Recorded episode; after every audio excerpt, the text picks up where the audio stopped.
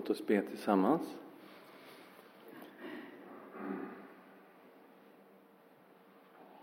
Tack Jesus att du lever. Tack att du är här.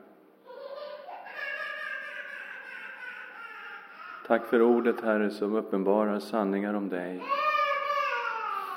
Vi ber tala till oss i Jesu namn. Amen.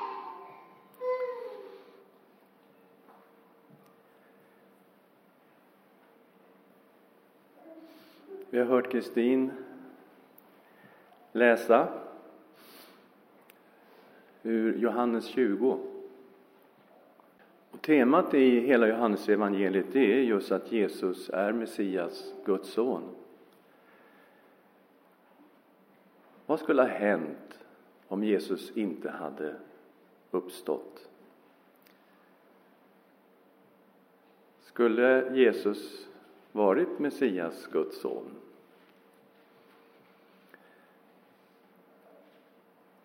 Sara läste ju här att vår tro skulle vara förgäves om Jesus inte uppstått. Då hade vi inget hopp inför döden om han inte har besegrat den. Så uppståndelsen är ju det avgörande beviset. Det avgörande tecknet på att Jesus verkligen är den som han gjorde anspråk på att vara. Hade han sagt att han skulle uppstå och inte göra det, då hade han inte kunnat vara den han gjorde anspråk på att vara. Så det här är det avgörande tecknet.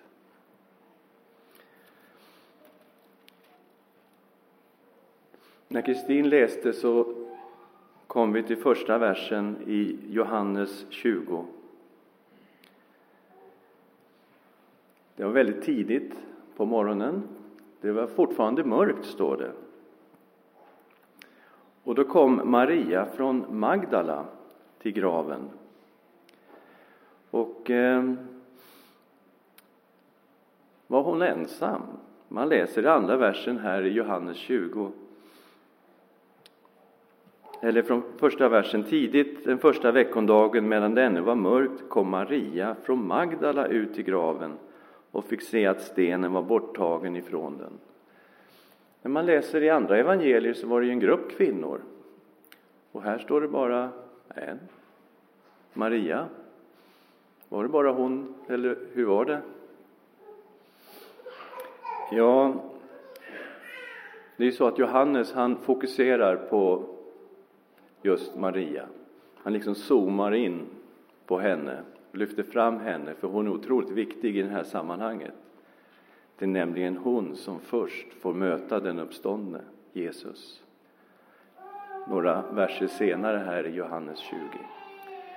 Och man kan till och med se här i Johannes att de var ju faktiskt fler, därför att hon sprang därifrån och kom till Simon Petrus och den andra lärjungen, den som Jesus älskade, och sa till dem, de har tagit bort Herren från graven och vi vet inte var de har lagt honom. Vilka vi? Ja, hon var ju inte ensam. Det var ju en grupp kvinnor, men Johannes fokuserar på just Maria. Vad är det hon ser? Hon ser stenen. Hon ser att stenen är bortvältrad. Vad drar hon för slutsats av att stenen är borta? Hon tänker, någon har stulit kroppen. Det är Marias slutsats.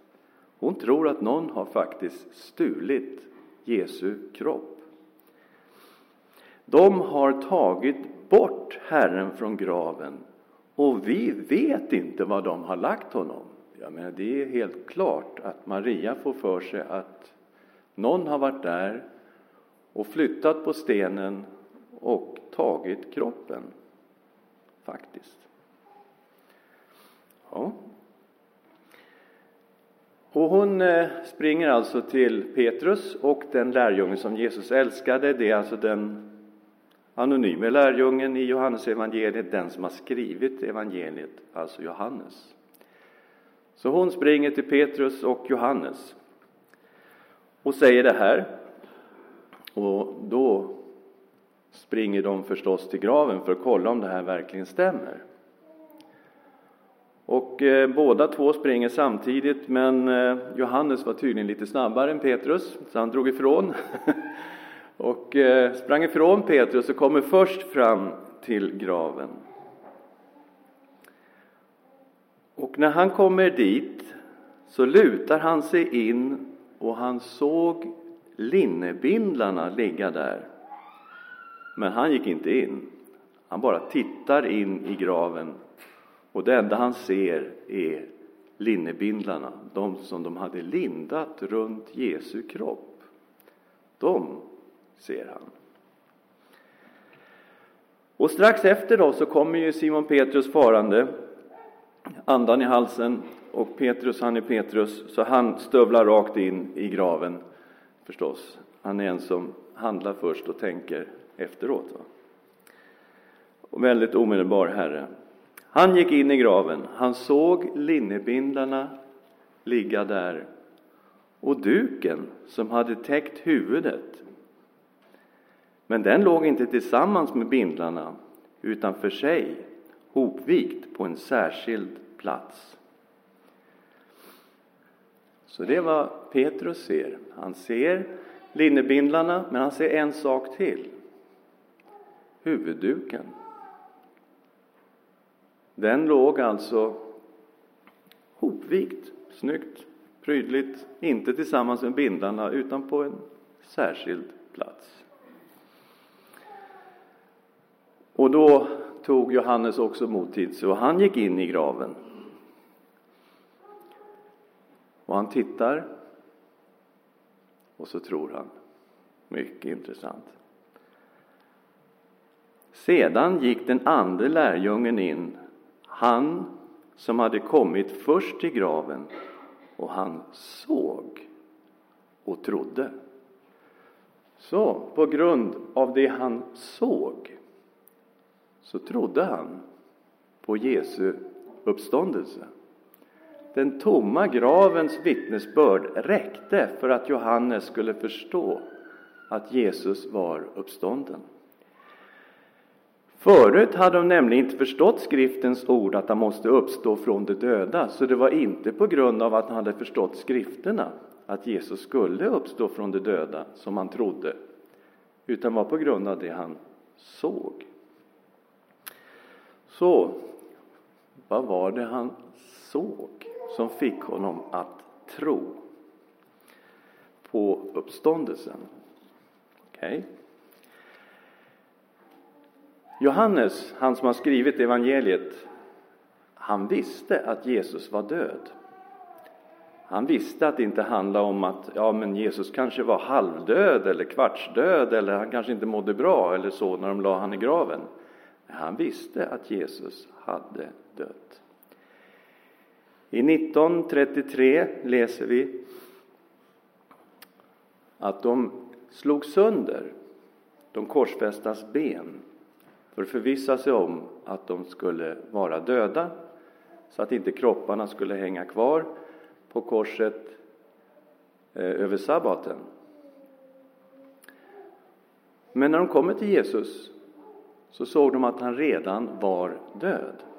I 33 versen kapitel 19. När de därefter kom till Jesus och såg att han redan var död krossade de inte hans ben men en av soldaterna stack upp hans sida med sitt spjut. Genast kom det ut blod och vatten. Den som har sett detta har vittnat för att också ni ska tro. Och hans vittnesbörd är sant och han vet att han talar sanning. Så för att vara helt bombsäker på att Jesus faktiskt var död så körde de upp ett spjut någonstans i sidan punktera lungan eller vad de gjorde på honom. Och det kom ut blod och vatten. Så Johannes visste att han var död. Det har han sett. med egna ögon. En annan sak som de hade sett, eller som Johannes hade sett, var ju att stenen var bortvältrad. Stenen var inte kvar. Och det är klart att det här var inte vilken sten som helst. I Matteus kapitel 27 läser vi detaljer kring just den här stenen. Matteus 27, vers 62 till 66. Nästa dag, som var dagen efter tillrättsedagen samlades översteprästerna och fariseerna hos Pilatus och sa Herre, vi har kommit att tänka på vad den där villoläraren sa medan han ännu levde. Efter tre dagar ska jag uppstå. Ge därför befallning om graven, om att graven blir säkert stängd fram till tredje dagen, så att hans lärjungar inte kommer och stjäl hans kropp. Och sedan säg till folket att han har uppstått från de döda. Då blir det sista bedrägeriet värre än det första. Pilatus sa till dem, här har ni vaktstyrkan, gå och bevaka graven så gott ni kan. De gick och bevakade graven och förseglade stenen. De satte också ut vakten. Okay. Så, vi har en sten, en jättebumling, väger mellan ett och ett halvt och två ton. Vi har en sten som är förseglad med ett romerskt sigill. Dödsstraff på att bryta det här sigillet, så det är ingen enkel sak att bara gå Fuff, vi byter, bryter sigillet. Väldigt allvarligt. Det var alltså dödsstraff på att bryta ett sådant sigill. Det fanns en romersk vakt där. Och om de inte höll vakt, ja då kunde de få plikta med sina liv. Så det stod vakter där också. Okej. Okay. Så vad är det han har sett? Han har sett en sten vara bortvältrad. En sten som tidigare har varit förseglad med romerskt sigill. Och en grav som tidigare har varit bevakad av romerska soldater. Och en sten som vägde ett och ett halvt till två ton. Det har han sett. Det tyckte han säkert var mycket, mycket märkligt. Sen så har han sett någonting vid den tomma graven. Ingen kropp. Okej, okay. det finns ingen kropp där. Det enda som är kvar är linnebindlar och huvudduken som ligger hopvikt för sig. Och sannolikheten att någon skulle liksom ha stulit den här kroppen, den är mycket låg. Då måste man först övermanna vakterna, bryta sigillet på stenen, rulla undan en sten som är ett och ett halvt till två ton. Och sen, vad gör man sen? Och sen springer man in och norpar kroppen och springer så fort man kan. Men linnebindlarna var ju kvar. Så någon har ju i så fall i lugn och ro rullat av linnebindlarna, tagit den här huvudduken, vikit ihop den och lagt den för sig. Inte särskilt troligt. Johannes, han såg den tomma graven och han trodde. Bara på det som han såg i den tomma graven förstod han att Jesus var uppstånden. Det räckte för Johannes.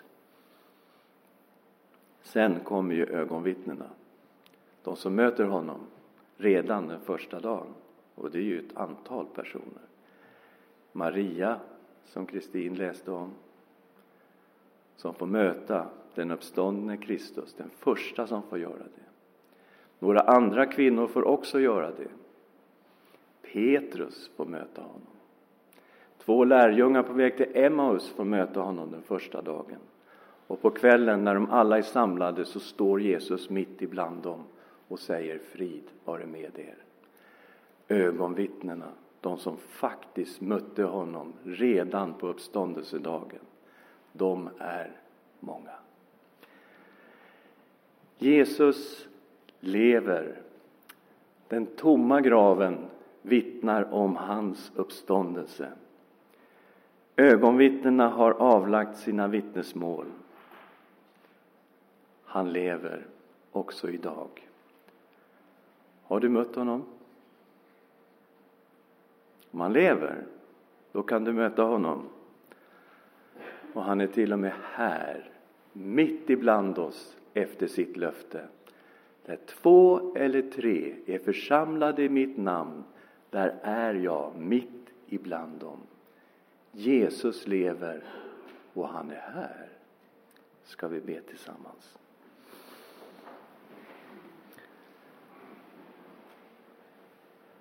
Tack Herre för denna fantastiska glädjedag.